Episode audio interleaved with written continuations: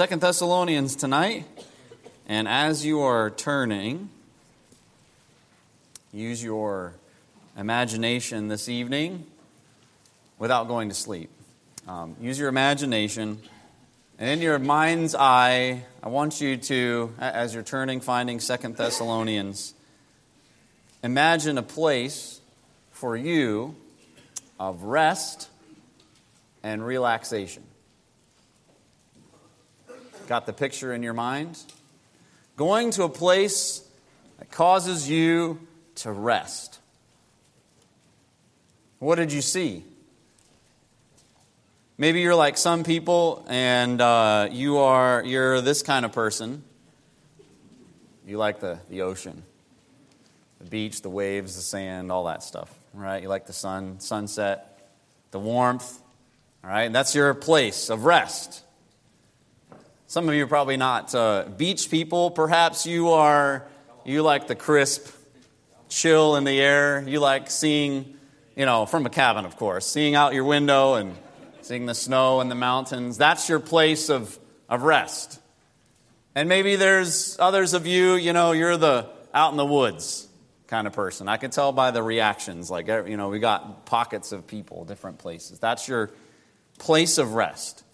And if you were to describe, you know, maybe why that is a place of rest, there would be specific attributes about that place that causes you to be at rest. Perhaps it's the sound of the water. Perhaps it's the, the, the quiet. Perhaps it's the chill in the air or the warmth in the air, uh, whatever it might be. But there's certain things, there's attributes that cause you to be at rest in that particular place. Now hold that thought. We're here in Second Thessalonians chapter 1.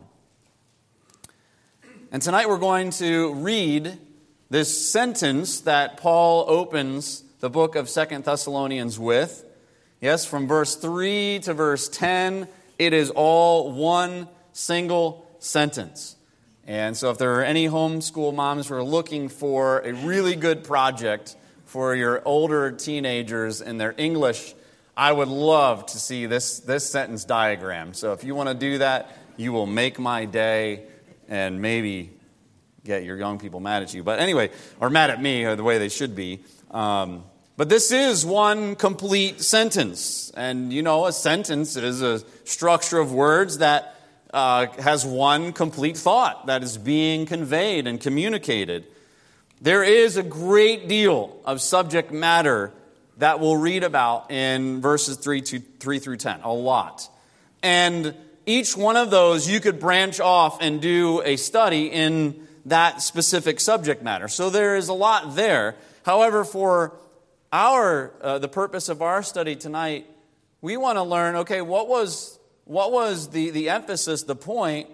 Why did the Holy Spirit inspire uh, Paul to write this sentence? What is the that singular thought? What is the main thought that's being conveyed? And that main thought then will tie into the greater context of what the message of this entire letter would be.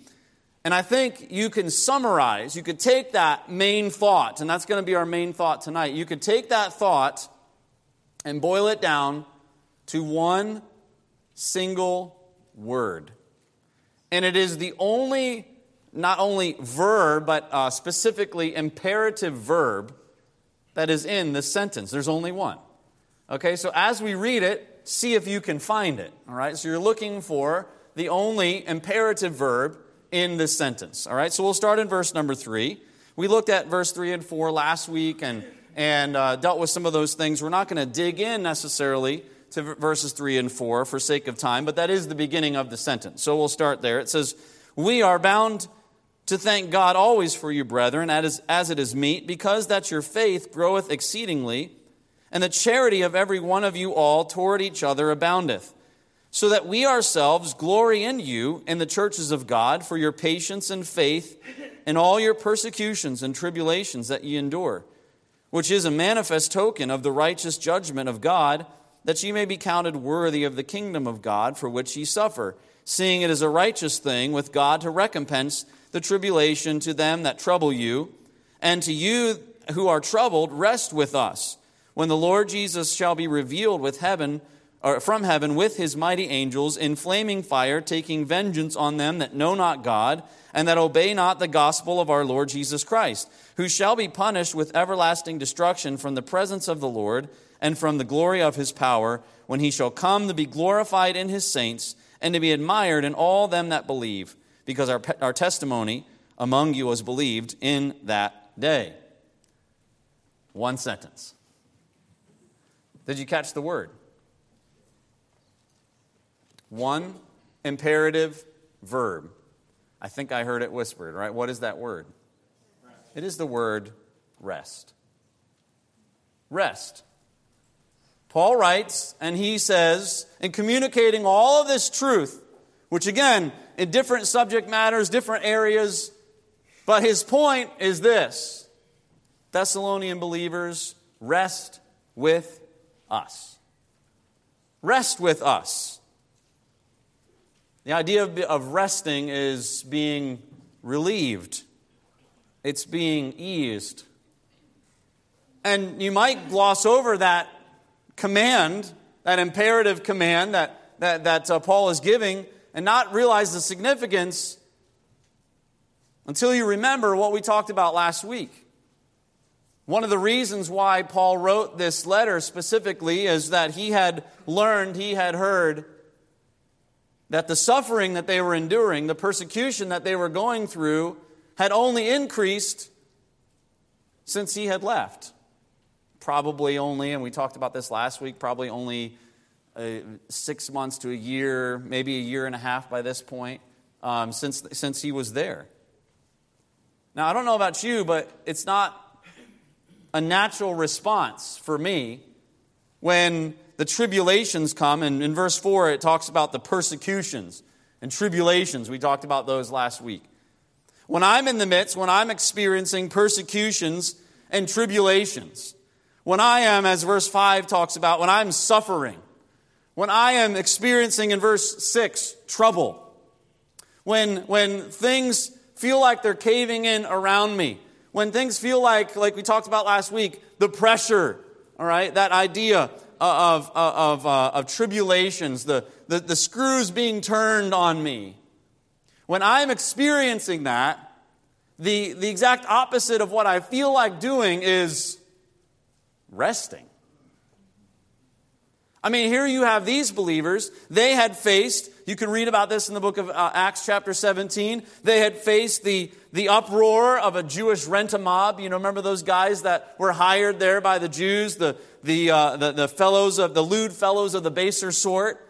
And they had been uh, put all together and, and uh, um, uh, uh, whipped up into a fury and uh, many of the church members had been arrested, including specifically one named Jason, a leader in that and, and among the congregation there. He had to be to be bailed out. The security of him was taken. The idea that uh, they had to pay for his release later on.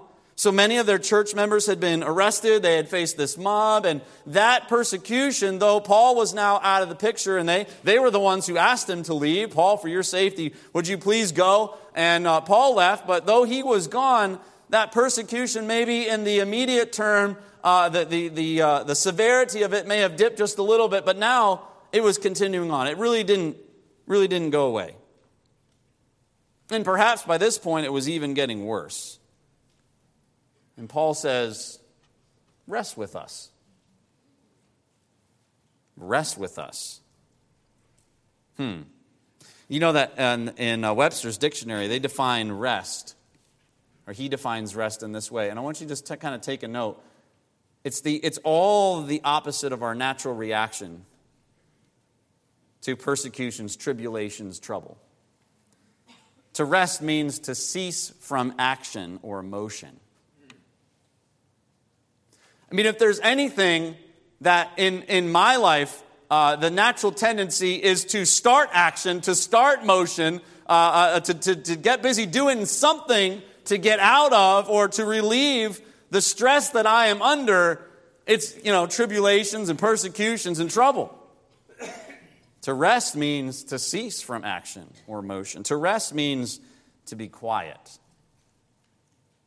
to be still, or undisturbed. Now, you might be able in your trouble, you might be able to cease from, you know, outward action and motion, but you know that the inward action and motion, the wheel that's going in your head is round and round and round and round and round, and you're just thinking, thinking, thinking, thinking, thinking, you're dwelling, dwelling, dwelling. You're not undisturbed. You're not quiet. You're not still. To rest means to be at peace, to be calm and composed. If, there, if there's anything that pushes the buttons so that we lose our composure and we're not calm, it's when the pressures come, when the persecution comes, when the tribulations come. To rest means to lean on something or, or stand on something, you know, like a, a pillar that rests upon a foundation. And when we're going through difficulties and, you know, we're not sitting there resting on something, we're just, we're, we're in that motion that we talked about before. We're, we're action. Do something. Get out of this. Relieve this. Fix this. And here you have Paul in verse number seven To you who are troubled, rest with us. Just imagine that you are a member of the church at Thessalonica. And you hear this. To you that are troubled, rest with us. I might be tempted when I hear that to say, you know, well, easy for you to say, Paul, you left. You're gone. We're, we're stuck here. We're in the middle of this. And you're telling us to rest? It's one thing to tell somebody to say, hey, you need to rest. But then the next question is, and I don't think, you know, uh, these believers at all, we don't have any indication that they were being antagonistic towards the message. But the next question that I ask is if, if, if God wants me to rest, if if God, through the inspiration of the Spirit and the, the, the, the, the, uh, the pen of the Apostle Paul, if God is telling us to rest, then what is the next question? How? How are we supposed to rest? And I think answering that question is what I believe this sentence is all about. All of the things that Paul mentions contribute to answering the question of how do we find rest, even in the midst of these difficult situations. Remember back to the picture in your mind? There were specific attributes, there were specific things about that, the, those different scenes, and maybe you had a different scene in your mind, but there were, there were things about the scene in your mind that caused you to be at rest.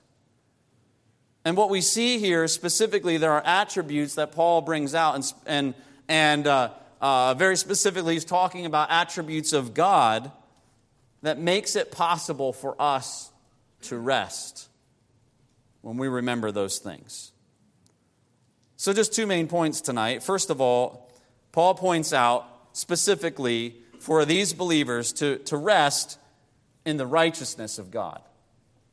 To rest in the righteousness of God. You'll notice in verse number five, he talks about, uh, you, will notice the word righteous is repeated twice, verse 5 and verse 6. Your sufferings are a manifest token of the righteous judgment of God, that ye may be counted worthy for the kingdom of God for which ye also suffer, seeing it is a righteous thing with God to recompense tribulation to them that trouble you.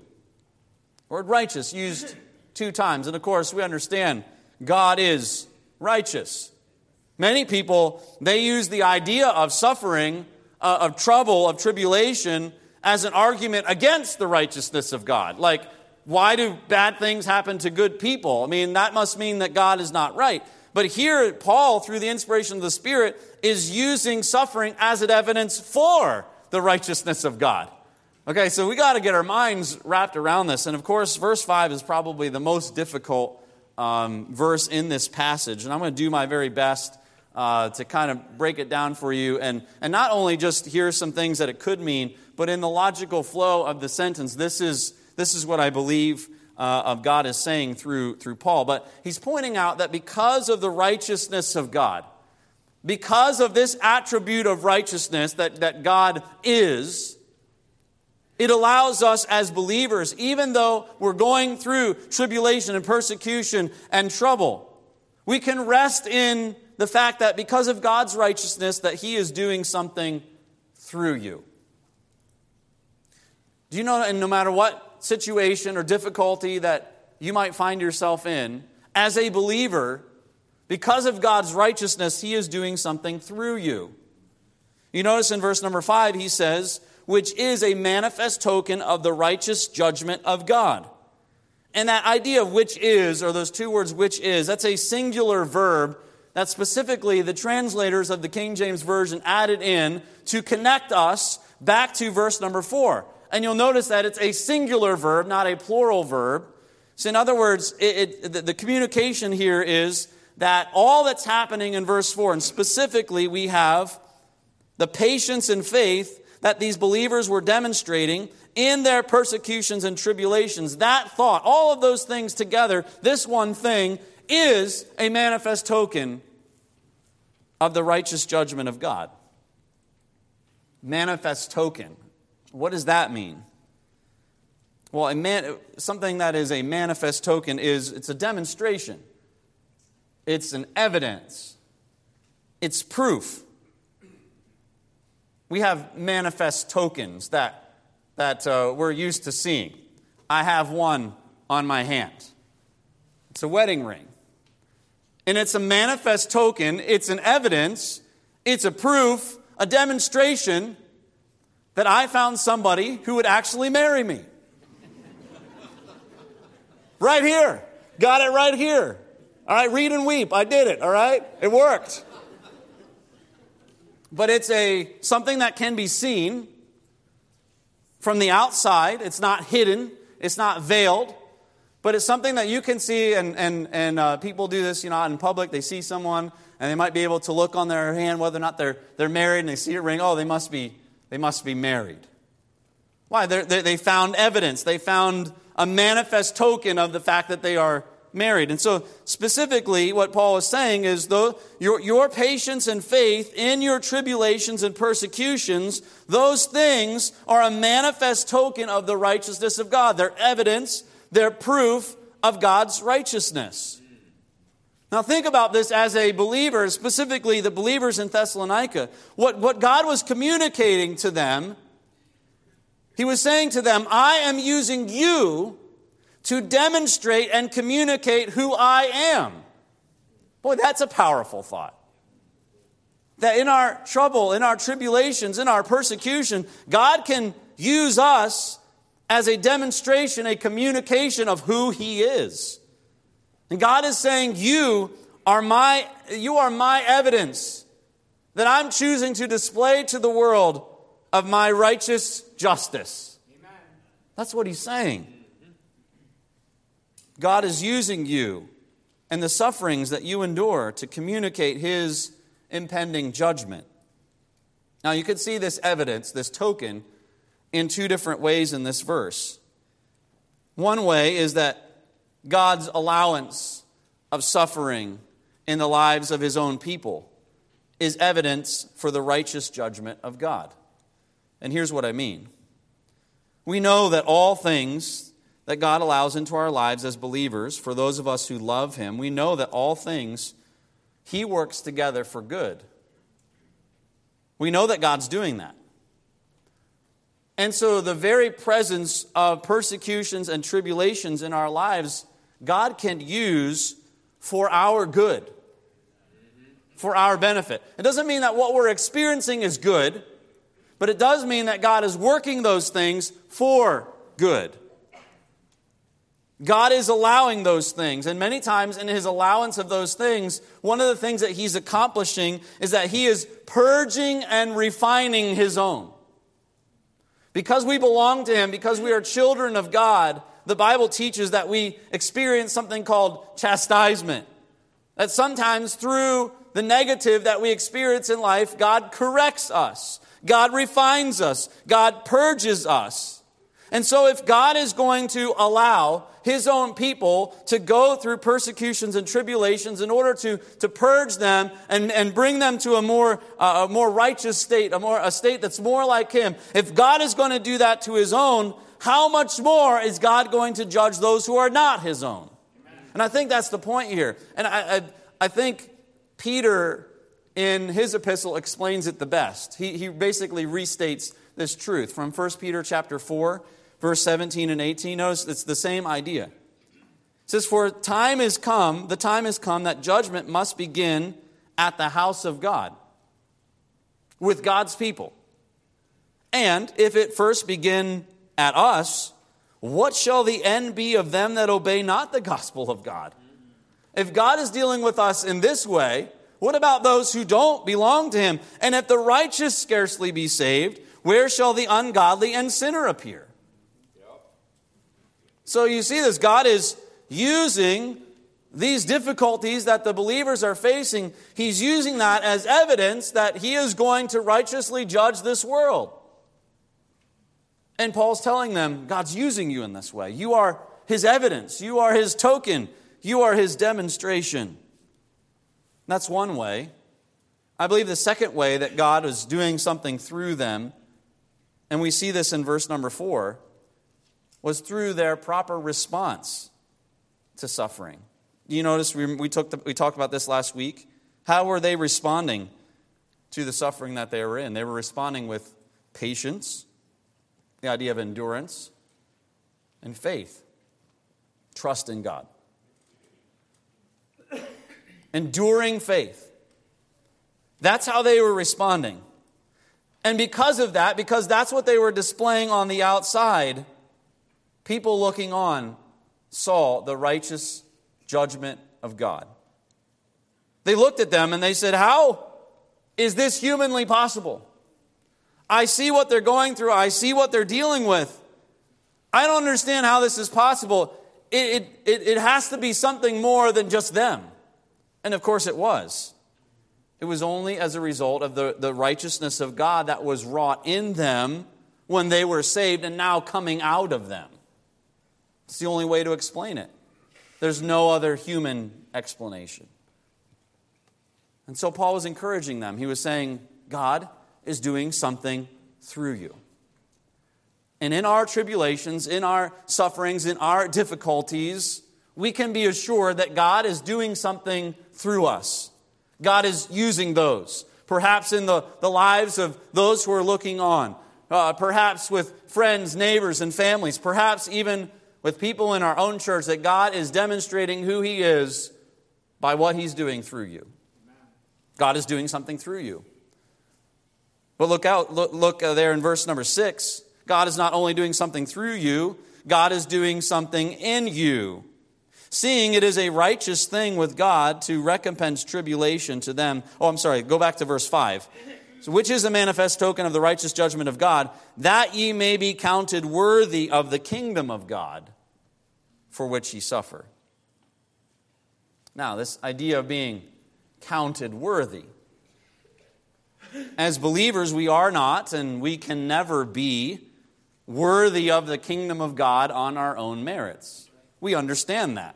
That was necessary for our salvation. Our only hope is the merits it's the, the righteousness of Christ that's granted to us by grace at the point of salvation. So this, worth, this, this worthiness is not, not necessarily something that's it's in us. It's not like we are earning our salvation. However, as we endure trials, as we go through suffering, as we experience persecution, we are counted worthy.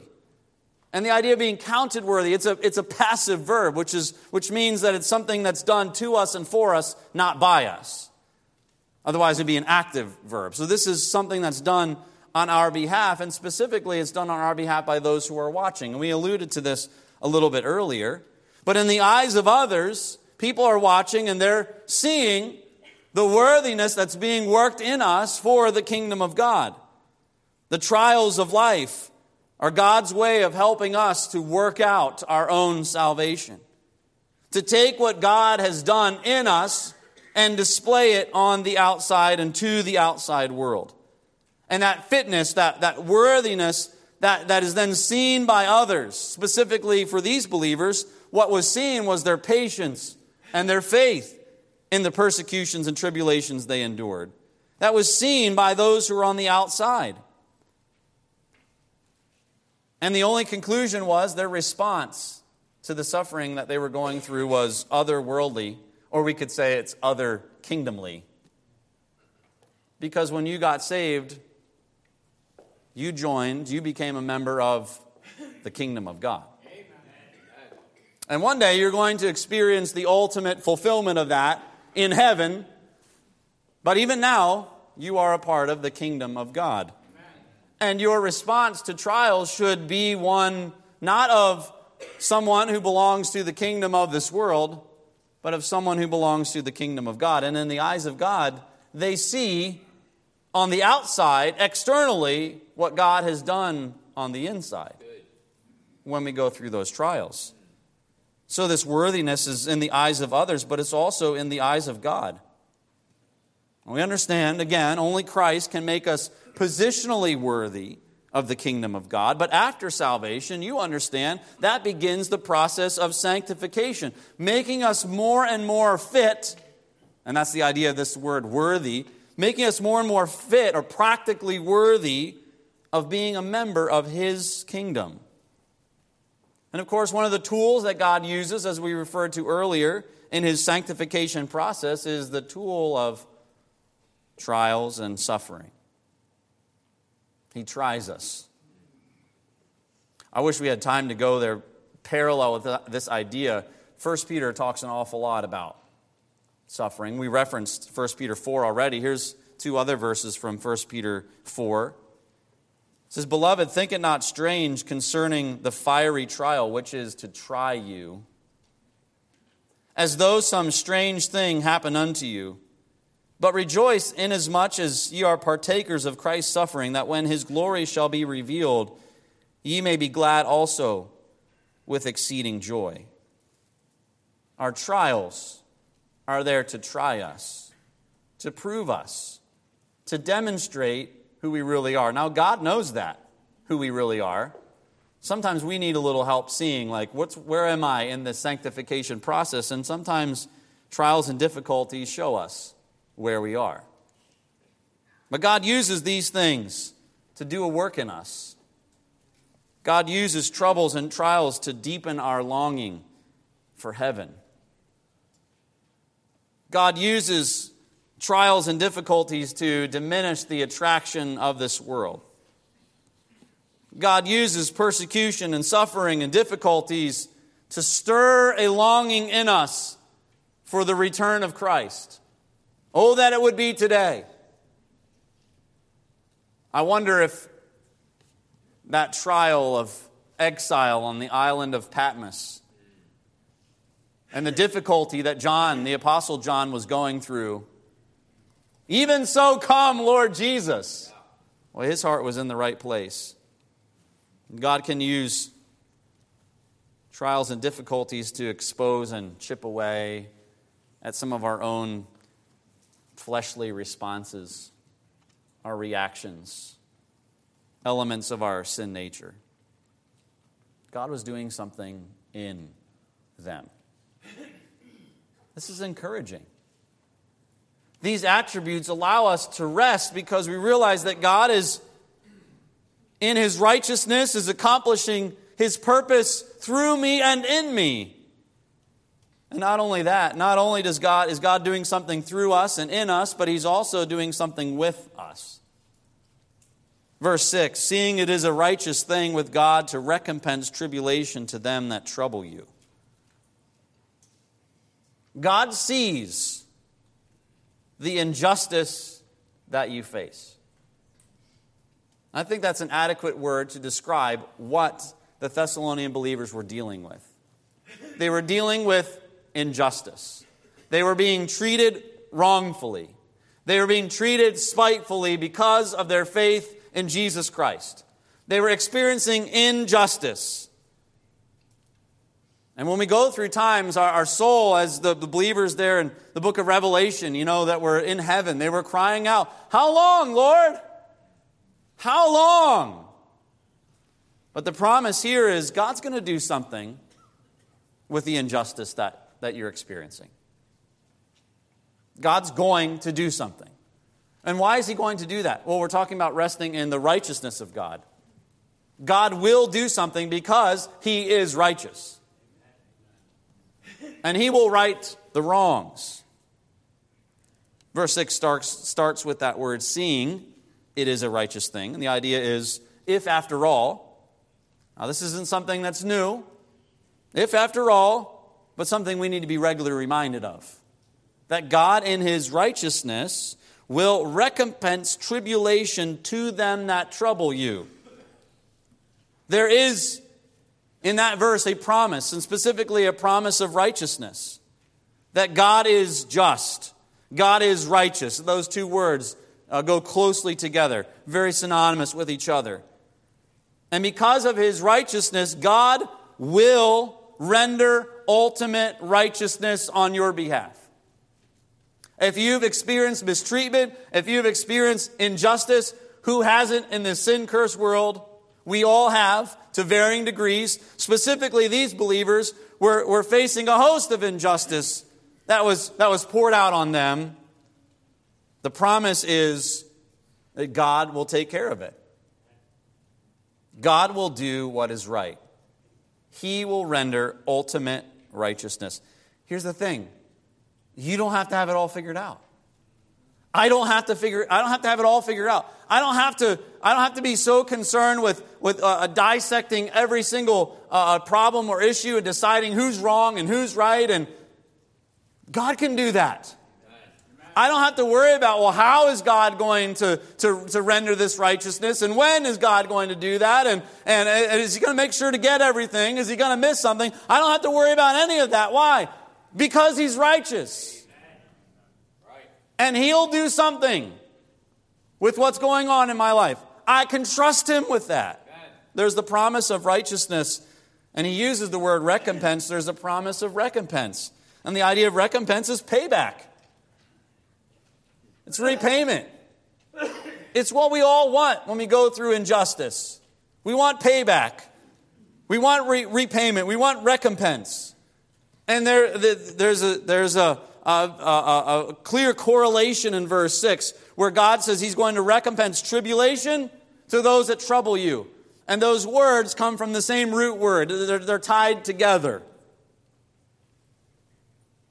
God's going to put on them what they put on you.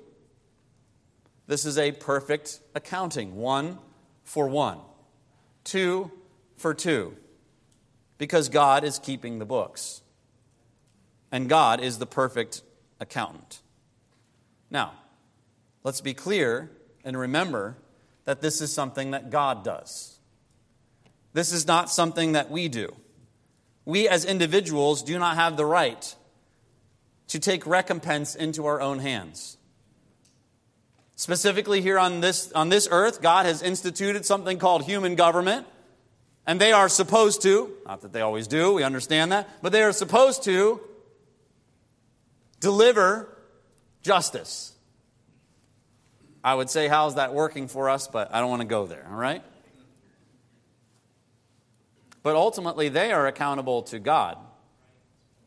And God is the one who is going to take care of the ultimate recompense. In Hebrews chapter 10 and verse 30, we know him that hath said, Vengeance belongeth unto me, I will recompense, saith the Lord. You're familiar with Romans 12 and verse 19. Dearly beloved, avenge not yourselves, but rather give place unto wrath, for it is written, Vengeance is mine, I will repay, saith the Lord. This is God's promise to us. This is God's assurance based on his righteousness. He promises ultimate justice. And so matter, no matter what you're facing, no matter how unfair or, uh, uh or, or in, uh, unjust it might be, what you're going through, and it probably is, because so much of suffering is a result of, uh, of the sin of this world, you're probably going through it. It's, it's probably a result of somebody mistreating you, but it doesn't matter. The promise to you is God will make things right. Rest in the promise in who God is. Amen. rest with us. Rest in the righteousness of God. But number two, from verse number seven, want to keep moving tonight. Not only do, can we rest in the righteousness of God, but we can also rest in the revelation of God. Verse 7 says, And to you who are troubled, rest with us when the Lord Jesus shall be revealed from heaven with his mighty angels in flaming fire, taking vengeance on them that know not God and that obey not the gospel of our Lord Jesus Christ. Paul says that Jesus is coming, he is going to be revealed. Revealed. That's the idea of it, something being unveiled, uncovered. Before you kind of have a hard time understanding what it is, or maybe you don't know all the details. It's kind of like you know, when, they, when they unveil a, a, a, new monument or a memorial and they, they cover it over with a, a cloth and tie that cloth over, you can kind of see what it is. Like I can see how tall it is, what the general shape is, but you don't know all the details until they pull the rope and, and the cloth slides off and oh, I see what it is. I know exactly what it is. It's uncovered, it's made fully known. There's an awful lot about this world that'll be corrected when God fully makes himself known. There's going to be, and I, I just chose to use this word, there's going to be an education that goes on when he is revealed. Notice how it's described in verse 7 when the Lord Jesus shall be revealed from heaven. He's going to come from heaven, speaking of his authority. He's the only one that's going to come from heaven. Ultimate authority. He's in the place of ultimate authority. He's going to come with his mighty angels. I don't have an army of angels that I command, but he's the Lord of hosts. He's got an army. He's a powerful God. And we'll learn a lot about his power when he's revealed, when he is displayed, when he's demonstrated for the world to see. And he's going to come from heaven with his mighty angels in flaming fire, speaking of his judgment. He has all authority, he has all power, and he's coming to judge sinful mankind. You better reckon with who God is, who Jesus is, because he's coming. And you're going to get an education if you haven't already accepted this in your heart, you haven't already become a born again believer, you're going to get an education in who he is. But not only do we see education but we also see vindication. In verse number 8, it talks about how he's going to come in flaming fire, taking vengeance on them that know not God. There's, there's vindication. And this vindication is reserved specifically for a group of people. Who are these people? Well, the, these are the ones who, first of all, they know God, and second of all, they have obeyed the gospel. And those two are related, of course when you obey the gospel, when, when you come uh, to faith in the Lord Jesus Christ, your, your spirit is regenerated. You become a child of God. And now you have a relationship with God, whereas before you weren't able to. This vindication is reserved for those who know God and those who have obeyed the gospel. And if we think about the Thessalonian believers, it was those who claimed to know God, those who claimed to be the people of God, specifically the Jews. It was the Jews who did not like the message that Paul was preaching. It was those who said, We have a special relationship with God. We're close to God. We know what God wants and what God has said. And you, believers, Thessalonian believers, you don't belong to God. We do. And not all, but many of those believers were Gentiles. They're looking at the Jews and saying, Well, we don't have what they have. We don't have the pedigree. We don't have, we can't trace our lineage back to God's people. We just received the gospel. That's, that's all we did. And if you're, persecu- if you're experiencing that persecution and injustice at their hand, well, you long to be vindicated. You long to, for God to settle the score. These are my people, you are not. Vindication. Of course, this vindication is going to take two different forms. One's going to be the word vengeance. And can I just say that is a scary, scary word. If you sit here tonight, you don't have a relationship with God, you have not obeyed the gospel, this is a scary place to be. Coming face to face, eyeball to eyeball with the vengeance of God, the retribution, the revenge of God. It's a scary thing. Now, as a believer, as one of those that belongs to Him, I understand that sometimes God disciplines or chastises me. But that's only allowing just enough just enough pain and discomfort to get me back to where I belong. He chastises his own, but he punishes those that don't belong to him. There's a model in parenting here that's very powerful. We don't punish our children, parents. We discipline them. We chastise them. Because you know what punishment is? Punishment is I'm going to exact out of you what you exacted out of me. It's retribution. And obviously, we know this is righteous. This is just. It is right for God to do this. How much have you sinned against God? How much of the wrath of God have you brought upon yourself? Well, just go to the law, look, you'll be able to see it there. That is the vengeance that you face. There's vengeance, there's punishment. He mentions that in verse number 9. Who shall be punished with everlasting destruction from the presence of the Lord and from the glory of his power. This is the experience of God's retribution. Punishment that will bring destruction, everlasting ruin, everlasting as without end. No, no limit to the duration, unlimited duration, ruin in your life. If you have not obeyed the gospel, if you do not know God, He is coming back, and this is what He's promising to come back and do. There's going to be destruction in that punishment. There's also going to be separation in that punishment.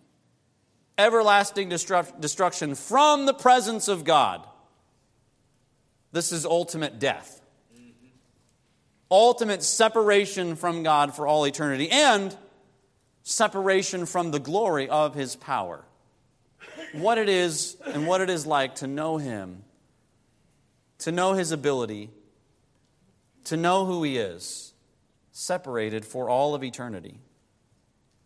Now, for the believers in Thessalonica, the, the, the, reason why Paul is revealing this is this is meant to be an encouragement to them. This is meant to be a vindication to them. And whether or not you receive rest from this attribute of God or from this truth about God is completely dependent on whether or not you have been obedient to the gospel.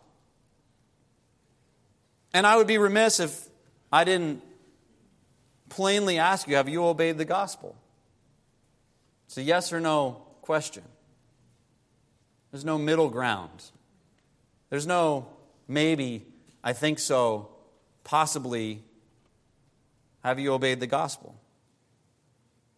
Because he's going to come, and part of his coming is going to be education, it's going to be vindication. Lastly, tonight, it's going to be glorification when he comes. Verse 10 When he shall come to be glorified in his saints and to be admired in all them that believe, because our testimony among you was believed in that day glorification. The idea of being glorified, when he comes to be glorified, is the idea of, of being adorned with glory, like wearing it as, as clothing, so to speak. And that's how he's going to come. He's going to be glorified. But did you notice this is very interesting? How is he going to be glorified? Because God could just show up in his glory. God could do the same that he did on, on Mount Sinai when, when, he, when he showed up in his glory and, you know, he, Moses saw just enough that his face shone. God could do that. He has enough glory in and of himself to glorify himself, to just reveal who he is and, and spread that glory. But specifically, how does Paul say he's going to be glorified? He's going to come and he's going to be glorified in his saints. So, going back to what we talked about a little bit earlier, God will be glorified because of what He has done in me. Amen. Now, that is just, that's crazy. Why? Why would God? I don't know why, but He's choosing to do so. So, we're going to take Him at His word.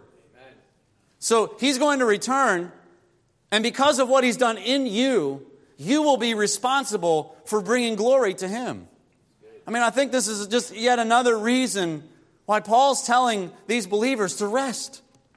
Be at rest. Stop your motion. Stop your worry. Uh, uh, stop all, all of the, the, the turmoil that's in your heart. Rest. Because he's going to come back and he's going to be glorified in you. And that's what he's doing in you right now. He's going to be glorified in his saints and he's going to be admired in all them that believe. So God will not only be glorified because of what he has done in me, but God will also be glorified because of my faith or my belief in him. And this is not because you or, or me were anything special, but it's only because, as Paul points out, they had believed his testimony. When Paul came and preached the gospel, they believed that testimony. And because they had believed, because they came to Christ, because they were born again, they could now glorify God. They could now, um, as it says in verse 10, they could be responsible for admiration being put upon God because they believed the testimony regarding the gospel. Now, there's a little, that parenthetical kind of sometimes messes with our understanding. But there's an important truth that we need to understand. This is something that's exciting, but this is something for in that day. Meaning it's still future. It hasn't happened yet. It's still in that day. Not today. Still future, but it's coming. But because of that day, we can rest today. Because of the coming of that day, because of the assurance that that day is coming, we can rest today. And so Paul tells the believers rest with us. Rest. In the same way, we think of our wonderful place that can has that ability to, to bring us to a place of rest. There's attributes there that bring us to that place. There are attributes of God that we need to know, to meditate upon, to be reminded of. And when we are, we can experience that rest. We need to be reminded of God's righteousness. Because of his righteousness, he's doing something in you, through you, and with you. He's right and God's going to right everything. I cannot tell you how much of a comfort that is to me to know God's going to right things. We have disagreements. We talked about those this morning. There's, there's things that we disagree on. There's, there, there, we, look, we look across the world, people who call themselves Christians, and we say, well, I, you know, I, I don't think what they're doing is right, but I mean, I don't know. And there are times when I look, it's like, I don't know. I mean, I, I'm standing upon what I believe the Word of God says, but I don't know here's the thing you don't need to know. God's going to do what's right. He's going to correct what needs to be corrected. He's going to commend what needs to be commended. You can rest in Him because He's righteous. Amen. And you can rest in Him because one day He's going to be revealed. All that needs to be made known. Well, you don't understand. They, they say they love God, they say they're doing right, but I know how they really are. Okay, you might be right. You probably are. God's going to reveal it in that day. There's going to be there's there's there's no flesh that's going to be able to hide from his presence. There's no secret that's going to remain underneath, you know, the, the, the rock, so to speak. There's no conspiracy that he is not going to unveil. But see, we get all bent out of shape and wrapped up with this isn't right and that isn't right, and I think that this is going on, I think this is going on. Hey, rest. Rest with us. Rest with us. Because he is righteous, rest. Because he's coming again, rest. Be at peace. Be at calm. And do what God wants you to do. Rest with us.